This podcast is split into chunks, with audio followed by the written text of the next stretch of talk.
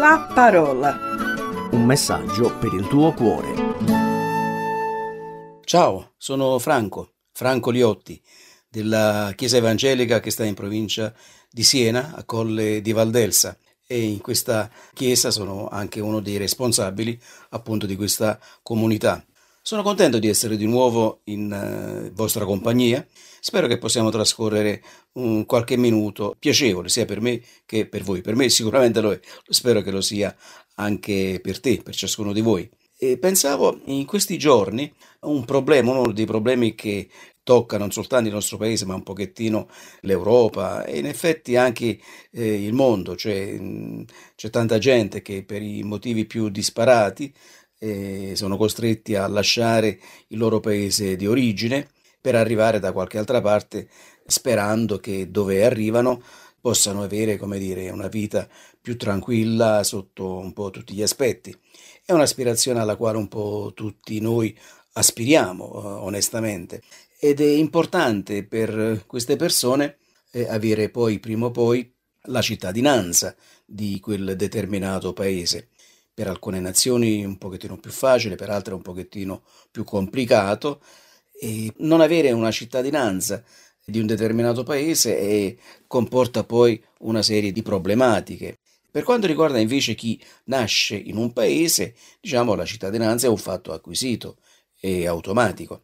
Che so, io sono nato in Italia, come probabilmente anche chissà quanti di voi che mi state ascoltando, ma anche chissà quanti amici che non sono nati nel nostro paese.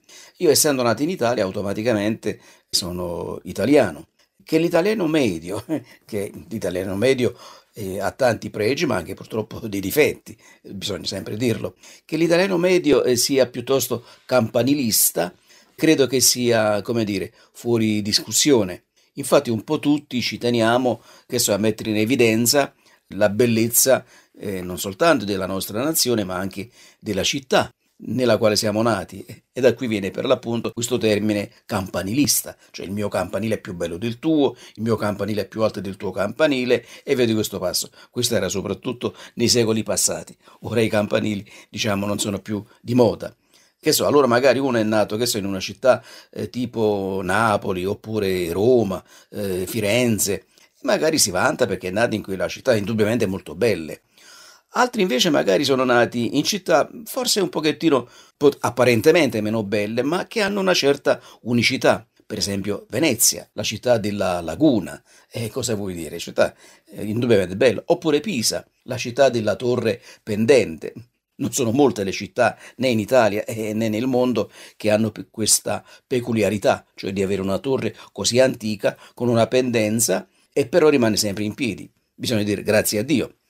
Per altre città, magari campanilisticamente parlando, viene innalzata la sua operosità. Pensiamo città, per esempio, come Milano, come Torino, città che eh, concentrano in se stessa una, tantissime industrie. Infatti tante persone da diverse parti dell'Italia, ma soprattutto dal sud, sono andate nel passato e magari ancora oggi eh, andando lì per trovare lavoro.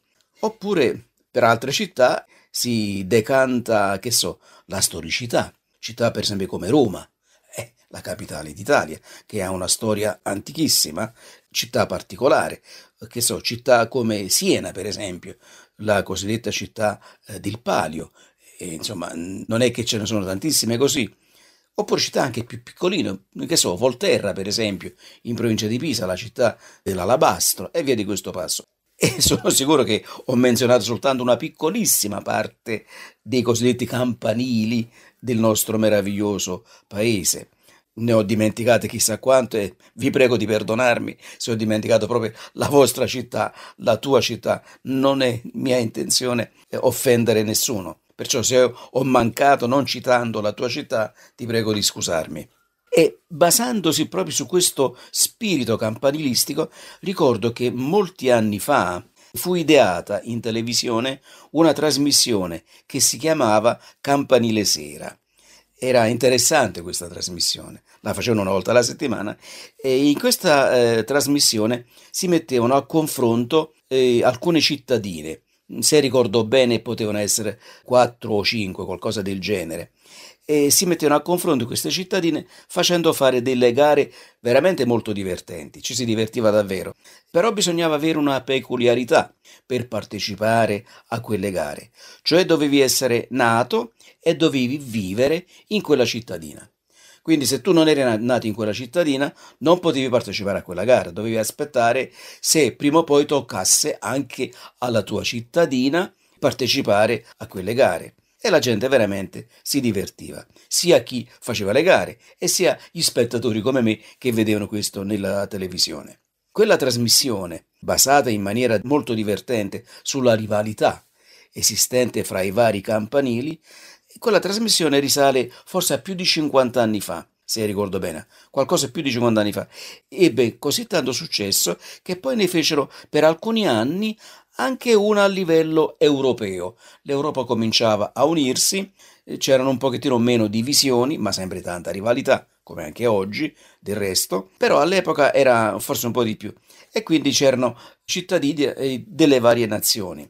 A volte mi domando, dato che erano veramente trasmissioni divertenti, forse non sarebbe sbagliato proporre questa trasmissione ancora oggi ai dirigenti delle grandi televisioni, però sempre di farli in uno spirito, eh, come dire, giocherellone, goliardico, insomma, non eh, facendosi male o offendendosi o cose di questo genere.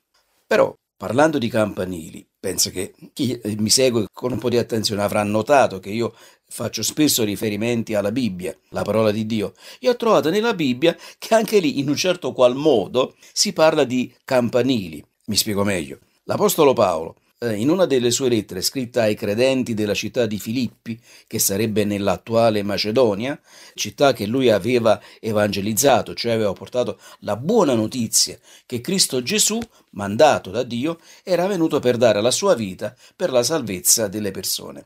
Lui aveva evangelizzato quindi questa città di Filippi e lui, nello scrivere una lettera ai credenti, cioè alle persone che si erano convertite a Cristo in quella città, lui diceva: per quanto riguarda noi, la nostra cittadinanza è nei cieli. Come dire, la nostra cittadinanza vera, quella alla quale tendiamo, non è qui sulla terra ma è nei cieli, quei cieli dai quali aspettiamo anche il Salvatore, cioè Gesù Cristo, il Signore, che trasformerà il corpo della nostra umiliazione rendendolo conforme al corpo della sua gloria, mediante il potere che egli ha di sottomettere a sé ogni cosa. La nostra cittadinanza, diceva Paolo, cioè la cittadinanza di noi credenti, è in cielo. Questo non vuol dire che Paolo o gli altri credenti di Filippi disprezzassero la loro città, assolutamente no, soltanto che si rendevano conto che non esiste città o nazione o paesaggio, bello che sia, storico che sia, che si possa paragonare in qualche maniera alla nostra cittadinanza che è nei cieli. E nei cieli voleva intendere l'Apostolo Paolo la salvezza che Cristo ci ha portato. Ora, io non so se tu pensi che la città nella quale tu sei nato o vivi sia la più bella o la più antica o la più operosa del mondo. Non so se ti riempi di orgoglio pensare che non potevi nascere in una città più bella e importante, ma l'Apostolo Paolo riteneva qualunque cosa essere spazzatura messa al confronto con Cristo Gesù. Cioè l'Apostolo Paolo non aveva dubbi che la città più bella del mondo è quella che è in cielo, cioè abitare per sempre in compagnia con il Signore Gesù Cristo, con tutti i credenti di ogni epoca e quindi, come si suol dire, in perfetta sintonia e comunione con Dio. Ora, in tutta sincerità, io non so tu quanto sia legato alla tua città o al tuo paese, e non è che devi rinnegare le tue origini, assolutamente no. La tua città sarà anche la più bella del mondo, il paese o paesino nel quale stai vivendo forse è il più bello del mondo e nel quale ti trovi veramente bene e non lo cambieresti per nessuna città e per nessun paese. Va bene, non c'è nessun problema, ma tieni presente che purtroppo un giorno dovrai lasciare il tuo paese, la tua bella città, la storicità del tuo paese, dovrai lasciare la tua bellissima nazione nella quale sei nato, vissuto e sei contento di esserci. Prima o poi, in un modo o in un altro, tutto questo dobbiamo lasciarlo, devo lasciarlo, E allora l'Apostolo Paolo dice, in altri termini, quello che veramente vale non è quello che ho qui o che abbiamo qua. Quello che veramente vale per sempre è colui che abita nei cieli. E il Signore Gesù Cristo, per la sua grazia, possiamo dire, è nei cieli, ma lì desidera che tutti quanti ci andiamo. Tu potresti ancora chiederti, ma come si fa ad avere questa cittadinanza? In un certo senso, niente di più semplice, ma qualcosa di serio, di importante.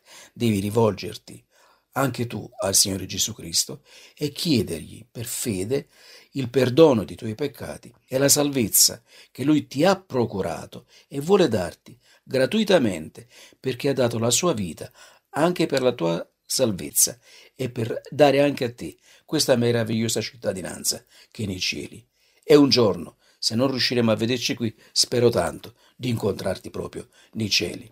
Ti saluto con questa speranza, che Dio ti benedica e alla prossima occasione. Ciao! La parola. Un messaggio per il tuo cuore. Se ti è piaciuto questo programma, allora scarica l'app di C R C e scopri di più. Condividilo con gli amici.